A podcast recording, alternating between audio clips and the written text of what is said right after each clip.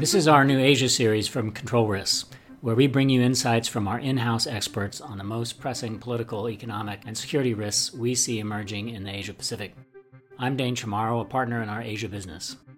From our offices in Singapore, Shanghai, New Delhi, and elsewhere, our team of specialist consultants help businesses that are operating and investing amidst a whole manner of challenges. This ranges from political and regulatory analysis to vendor screening, strategic intelligence, crisis planning, and cyber response, just to name a few. Today, we're talking about Bangladesh and how its political system, in particular the concentration of power and decision making in the hands of long term Prime Minister Sheikh Hasina, is bearing up amid the COVID 19 crisis.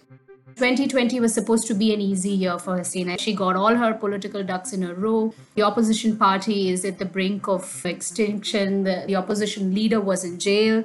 She has a cabinet with fairly inexperienced young ministers. Even in the pandemic, Hasina doesn't have like a ex health expert who understands the realities of Bangladesh and is advising her on how to sort of structure intervention. They're mostly looking at what other countries, especially what India is doing, and sort of taking a cue from that. So it's very much Hasina for the next few years, but then that becomes a huge risk if you don't have a succession plan and you don't have any other major political force which can be a key contender to power. That and more coming up in this episode from Control Risks Asia Pacific team.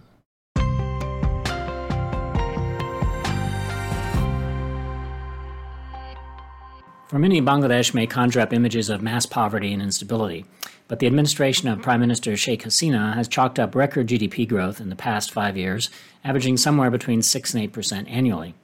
The government has also presided over a much needed infrastructure program, making power outages a thing of the past and significantly improving the national transportation network. This has made Bangladesh something of a darling amongst foreign investors comfortable with frontier markets.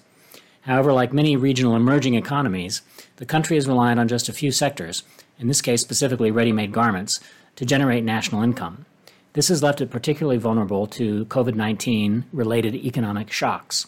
To talk through the situation in Bangladesh, I'm joined by Rima Bhattacharya, Control Risk Analyst for South Asia. Rima worked in our investigations practice in New Delhi before joining our analytical team, and prior to that worked in government affairs for Edelman Communications and the Walt Disney Company. She has advanced degrees in politics, media, and business law. I started by asking Rima about the forecast that suggests Bangladesh's growth will slow dramatically this year. I think Bangladesh has come a long way, especially in the last decade under Hasina they've they're the fastest growing economy. Although it's you know bangladesh is poorer than its south asian neighbors but they've sort of you know they're growing in leaps and bounds. The although bangladesh is really not new to uh, environmental crisis or humanitarian crisis they're not socially or economically politically set up to handle something of this scale. I don't think any other country is but more so bangladesh so what what the current pandemic has done has sort of exacerbated some of the structural weaknesses of the economy. Um, so basically, over reliance on sectors that are vulnerable to global shocks, especially the RMG sector, which is an export focused sector. Also, their remittances sector. These are two key pillars of their economy. They're both badly hit I mean, their recovery will depend on, you know, how fast the world comes out of a recession. So it's completely pegged to what happens in the external market. And meanwhile, you know, the local financial sector, the banking sector is more fragile than ever. So that means private investment, local manufacturing and development will not be able to keep pace with the kind of needs, uh, especially funding needs and financing needs uh, for the country in the next coming years. So definitely, I mean, uh, the, the, figures that we're seeing, you know, a retraction of from 8% to 2%, as crazy as, as that sounds, is, is probably going to be a reality for Bangladesh uh, for the next couple of years. And, you know, for a frontier market like Bangladesh, it's very, you know, numbers often mean uh, very little. And especially with such a huge informal sector of over 60, 70%, you know, the kind of layoffs we are looking at, the unemployment figures, although they mean very little, I mean, some estimates go to 50 to 60%. Uh, sort of million people uh, getting laid off in the next couple of years. So that has a huge social cost. I mean, we are seeing near daily protests which are becoming even more violent. So we'll we'll definitely see a lot more churn and turmoil, um, especially in terms of labor unrest and you know the, the social fabric of the country. Do we think that that's going to play a greater role in the short-term future, or will the expected growth next year, kind of the bounce back, plus the stimulus that the government's announced, plus the uh, announcements of some of the multilaterals in terms of aid that they'll provide to Bangladesh, do we think that that will actually keep things under control? Or if, if I'm a foreign investor in Bangladesh, should I expect to see a lot more labor and civil strife? It's very difficult to predict whether the government interventions will work. I mean, the stimulus package that the government has announced is more or less just to ensure that there is enough liquidity in the market. But in terms of uh, support, additional support to, say, RMG companies, tax incentives and things like that, more operational support, we've not seen a lot coming through. So we'll definitely see a lot more localized unrest. But will they go, I mean, will they completely sort of upend social order? I don't think so. What Hasina has been able to do over the last decade is to sort of really co opt the military as well as the local law enforcement. You know, we've we've seen the, the dark side of these things. So in terms of, you know, forced disappearances, uh, some sort of extrajudicial methods that, that the local law enforcement has used in the past to keep local unrest in check. We'll see a lot more of that. I think generally with countries which have authoritarian governments, we've seen that they've used the pandemic to sort of, you know, uh, expand their executive powers. Hasina will probably do that as soon as she sees this is a real threat happening and this is sort of scaring off foreign companies. So I think that itself will sort of keep unrest from reaching a point where it becomes a major problem in the country. But definitely, I mean, in terms of specific sectors, I think, especially in the RMG sector, we'll definitely see a lot more operational disruptions. And it'll be difficult for the government to manage these things in, in, in the next couple of years. So that brings me to a good point that you kind of touched upon, and, and I'll, I'll use the word diversification because you've talked a lot about RMG, and in many ways, in the last decade plus, Bangladesh has been a one party, or effectively a one party, one could say one, one ruler administration. So, what do we think the prospects are for diversification, both in the economy, away from this over reliance on garments and remittances, but also in the political field where Sheikh Hasina has kind of marginalized all of her formal opposition. I believe there's always been commentary around her wanting to have her son replace her, but in many ways he's not well well placed to do that. So if we kind of envision Bangladesh a decade from now in the future, what do we think that looks like? I think in terms of uh, diversification, whether it's the economy or, or and politics, even less so, I think I mean the chances are bleak, and I think that's where the real threat to you know Bangladesh's political future comes through. As you said, uh, you know Hasina has sort of consolidated uh, her political power uh, to an extent that there is virtually no threat to the Awami League for the next decade. You know, 2020 was supposed to be an easy year for Hasina. It's supposed to, it was the year where she got all her political ducks in a row. The opposition party is at the brink of extinction. The, the opposition leader was in jail. Uh, she's managed to marginalize the Islamist parties, the Jamaats of the world, and others. So what has happened is, you know, there's over centralization of power in the PMO. There is no the second tier of advisors, you know, really experts who advise her for key sectors. Even in the pandemic, I think what I was surprised to see is that Hasina doesn't have like a ex health expert who understands the realities eh, of Bangladesh and is advising her on how to sort of structure intervention. They're mostly looking at what other countries, especially what India is doing, and sort of taking a cue from that. So that that itself will make institutions more fragile. It will make you know uh, she has a she has a cabinet with fairly inexperienced young ministers all this power centered on one person. And again as you said you know her son joy we don't see him taking on a major leadership role even during the pandemic so it's very much hasina for the next few years she's she's healthy she thinks that she'll be able to sort of you know carry this on for the next decade but then then that becomes a huge risk if you don't have a succession plan and you don't have any other major political force which can be a key contender to power.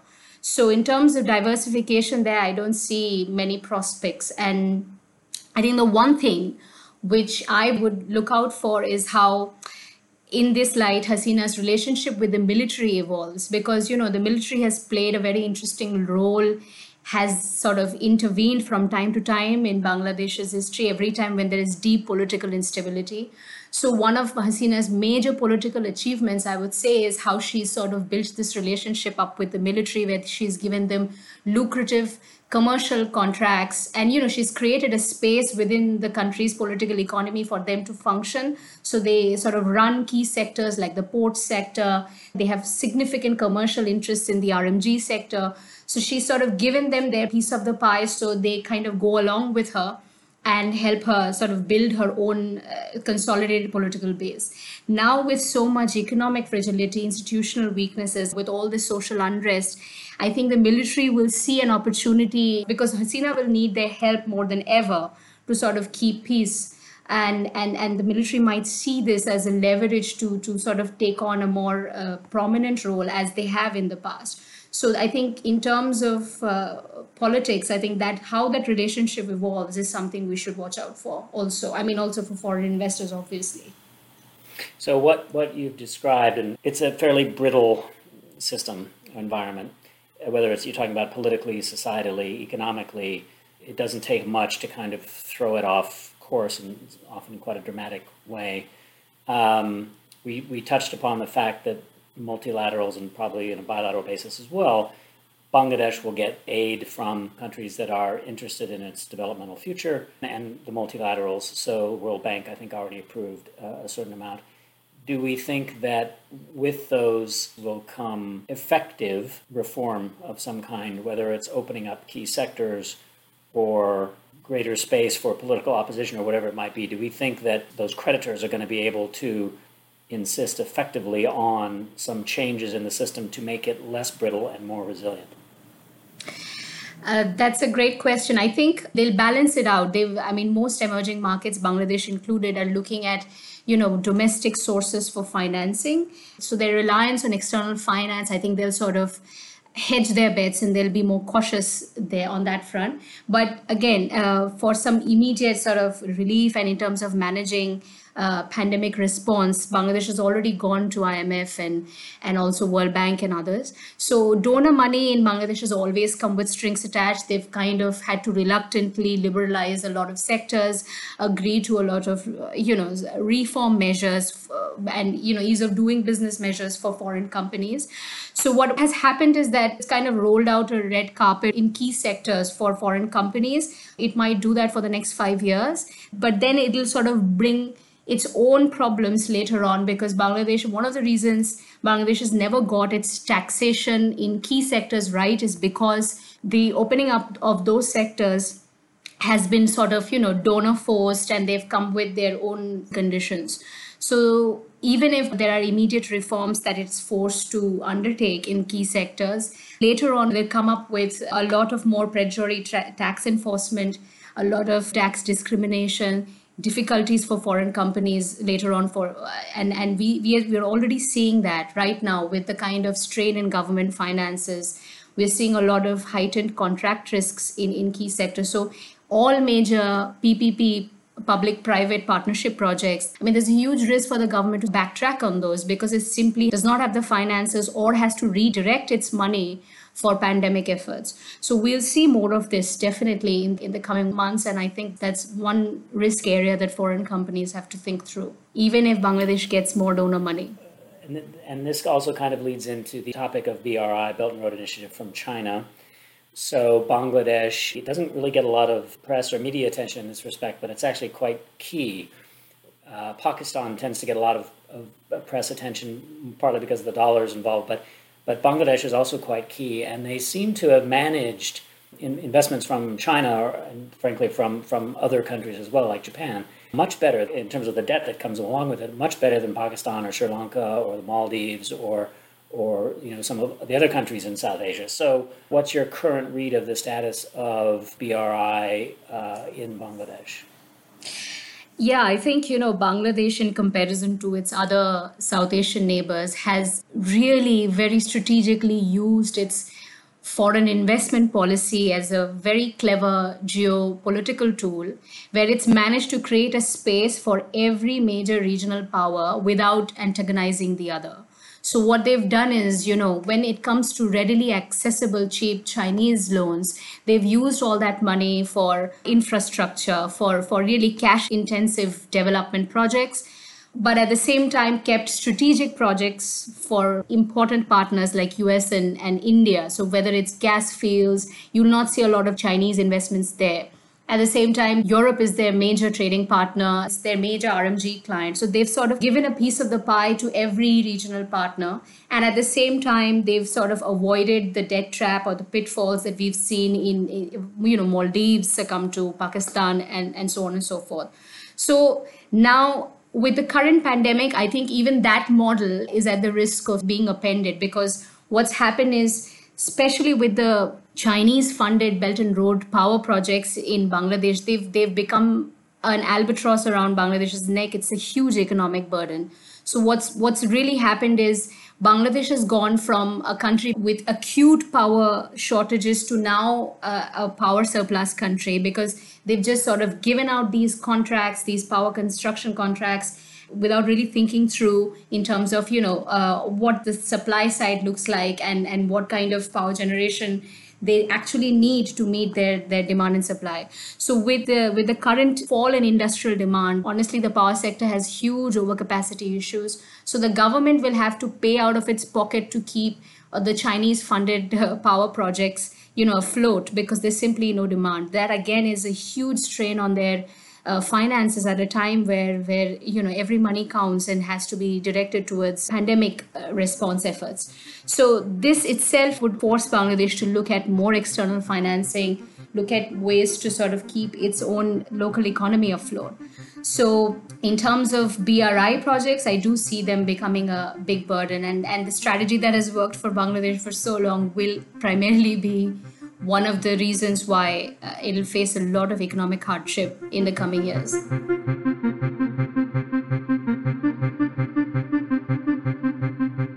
So, to summarize some of Rima's key points here, until this year, Sheikh Hasina's Awami League government had been successful at generating record economic growth and improving the national infrastructure, especially the power grid, while at the same time balancing the interests of foreign players in the country like China, Japan, and the West and generally avoiding the debt trap that has ensnared some of Bangladesh's neighbors, such as Pakistan and the Maldives. However, the pandemic has brought new challenges to Hasina and her small circle of advisors and has exposed some weaknesses in terms of the government's ability to effectively respond to a public health crisis on its own terms without simply following the lead of its larger neighbor, India. As a result, estimates suggest that economic growth will fall to low single digits in 2020, and this is likely to bring some operational disruption, especially in the ready made garments industry, which is a major employer. Sheikh Hasina's effective cultivation of the military, however, and the effective elimination of any political opposition means that overall political stability and the openness to foreign investment should remain assured despite some social unrest as a result of mass layoffs. Thanks all for listening. This was another in our New Asia podcast series, and we'll be back with more in the coming days. In the meantime, please go to our website, controlrisk.com, for more analysis, or you can subscribe to all our podcasts on ACAST, iTunes, or Spotify. Just search for Control Risks.